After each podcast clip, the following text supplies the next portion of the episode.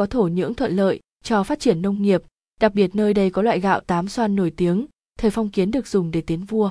Thế nhưng, hiện nay gạo tám hải hậu đang phải đối mặt với việc bị làm giả, khó khăn trong mở rộng diện tích sản xuất, tìm chỗ đứng vững chắc trên thị trường. Những khó khăn của gạo tám hải hậu cũng phần nào lý giải nguyên nhân Việt Nam chưa xây dựng được các thương hiệu gạo chất lượng cao trên thị trường quốc tế. Một ngày đầu thu, chúng tôi về huyện Hải Hậu, hai bên đường là màu xanh ngát của những ruộng lúa đang đến kỳ trổ đồng. Từ đây, những hạt gạo trắng thơm đã có mặt trong bữa cơm của các gia đình người Việt. Hiện huyện Hải Hậu đang trồng 10.394 ha lúa với tổng sản lượng gạo năm 2015 đạt 131.435 tấn, trong đó chủ yếu là các giống lúa Bắc Thơm số 7, Bắc Hương, Nhị Ưu, BC15. Có xuất xứ từ huyện có truyền thống sản xuất lúa gạo nổi tiếng của miền Bắc nước ta, song càng ngày, hạt gạo tám Hải Hậu càng gặp nhiều khó khăn trong việc tiêu thụ. Trao đổi với chúng tôi, ông Vũ Văn Triển, trưởng phòng nông nghiệp và phát triển nông thôn huyện Hải Hậu, cho biết người nông dân huyện Hải Hậu chỉ băn khoăn nhất là đầu ra ổn định cho sản phẩm. Gạo sản xuất ra hầu hết chỉ bán cho thương lái nên tình trạng được mùa bị ép giá vẫn xảy ra thường xuyên. Khảo sát tại một số đại lý bán gạo tại thành phố Hà Nội, chúng tôi thấy, tuy cùng một giống Bắc Thơm số 7, nhưng giá gạo trồng tại một số địa phương khác thường thấp hơn giá của gạo Hải Hậu. Ví dụ như, gạo Bắc Hương Hải Hậu có giá khoảng 16.000 đến 17.000 đồng mỗi kg, thì gạo Bắc Hương Thái Bình chỉ có giá khoảng 13.000 đồng mỗi kg. Vì vậy, nhiều năm qua đã xuất hiện tình trạng nhái nhãn hiệu gạo Hải Hậu, mặc dù đó vẫn là giống lúa Bắc thơm số 7, nhưng lại được trồng ở các địa phương khác.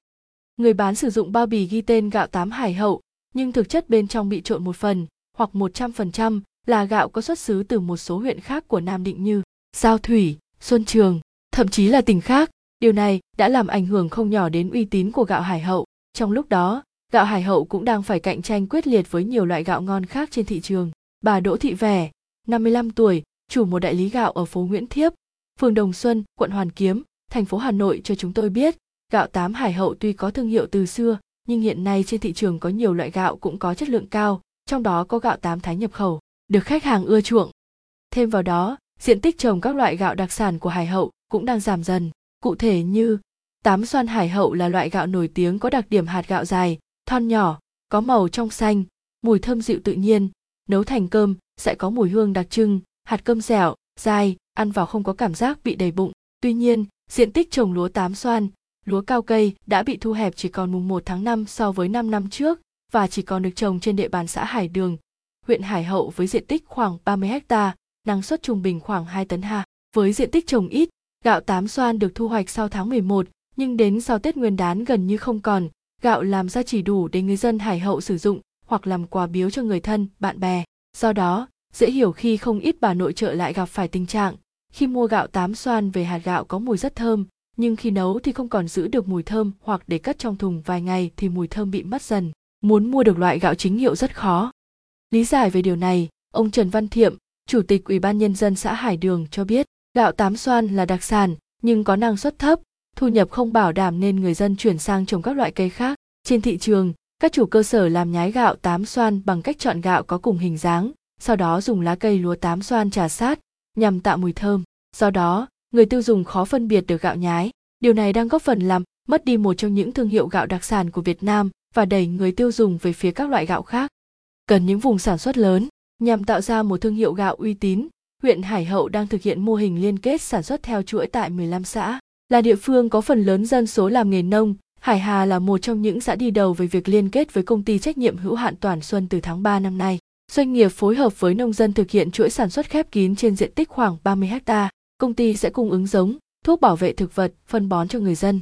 Cùng với đó, công ty tổ chức tập huấn kỹ thuật và giám sát chặt chẽ quá trình sinh trưởng của cây lúa bảo đảm sinh trưởng tự nhiên, sản lượng, chất lượng cao. Đồng thời, doanh nghiệp hướng dẫn người dân sử dụng thuốc bảo vệ thực vật theo đúng quy cách, yêu cầu trong 20 ngày trước khi thu hoạch không được sử dụng bất cứ loại thuốc bảo vệ thực vật nào. Ông Nguyễn Hồng Vương, Chủ tịch Ủy ban Nhân dân xã Hải Hà cho biết, chúng tôi đang thực hiện thí điểm mô hình này tại hai xóm, 11 và 12. Toàn bộ sản phẩm làm ra sẽ được công ty Toàn Xuân thu mua ngay tại ruộng với giá cam kết cao hơn thị trường hiện tại từ 8 đến 10%. Tháng 10 tới đây, chúng tôi sẽ thu hoạch vụ đầu tiên. Sau khi được doanh nghiệp thu mua, sản phẩm sẽ mang nhãn hiệu gạo Hải Hậu, có chỉ dẫn địa lý tới từng hộ sản xuất và được bán tại các cửa hàng của công ty. Đây sẽ là những địa chỉ bán gạo Hải Hậu uy tín. Sản phẩm gạo sẽ phải bảo đảm khép kín từ khâu gieo trồng đến khi được bán ra. Việc này giúp cho nhãn hiệu gạo tám Hải Hậu được bảo hộ tốt hơn. Ông Vương cũng cho biết, nếu mô hình hiệu quả, sẽ tập trung mở rộng tới từng xóm trong xã. Để có thể liên kết sản xuất theo chuỗi thì cần phải có những vùng sản xuất lớn. Thế nhưng, theo ông Vũ Văn Triền, vấn đề này ở huyện Hải Hậu thực hiện còn chậm gây ảnh hưởng tới việc hình thành vùng sản xuất lớn. Lý do chính là bởi người dân chưa có việc làm nào khác nên vẫn phải bám vào mảnh ruộng nhỏ đã được cấp. Từ thực trạng đó, chính quyền huyện Hải Hậu đã xác định cần thu hút các doanh nghiệp vào đầu tư nhằm tạo việc làm cho người dân, đặc biệt là các lĩnh vực sản xuất, giày da, may mặc. Hiện nay, tại xã Hải Phượng có nhà máy may sông Hồng thu hút được 2.500 công nhân. Dự kiến, trong thời gian tới, công ty giày da Anh Vàng sẽ được xây dựng với quy mô lớn, có thể giải quyết việc làm cho 4.000 công nhân. Khi lực lượng lao động trong nông nghiệp đã được giải phóng sẽ tạo cơ sở để liên kết sản xuất. Chính quyền tỉnh Nam Định cũng cần nghiên cứu phối hợp với các bộ, ban, ngành ở trung ương các doanh nghiệp để xây dựng chuỗi các cửa hàng bán gạo tám hải hậu chính hiệu tại thị trường trong nước và xuất khẩu ra thị trường quốc tế. Có như vậy mới tăng được giá trị hạt gạo và nâng cao thu nhập cho nông dân. Theo tin tức Nam Dinh VN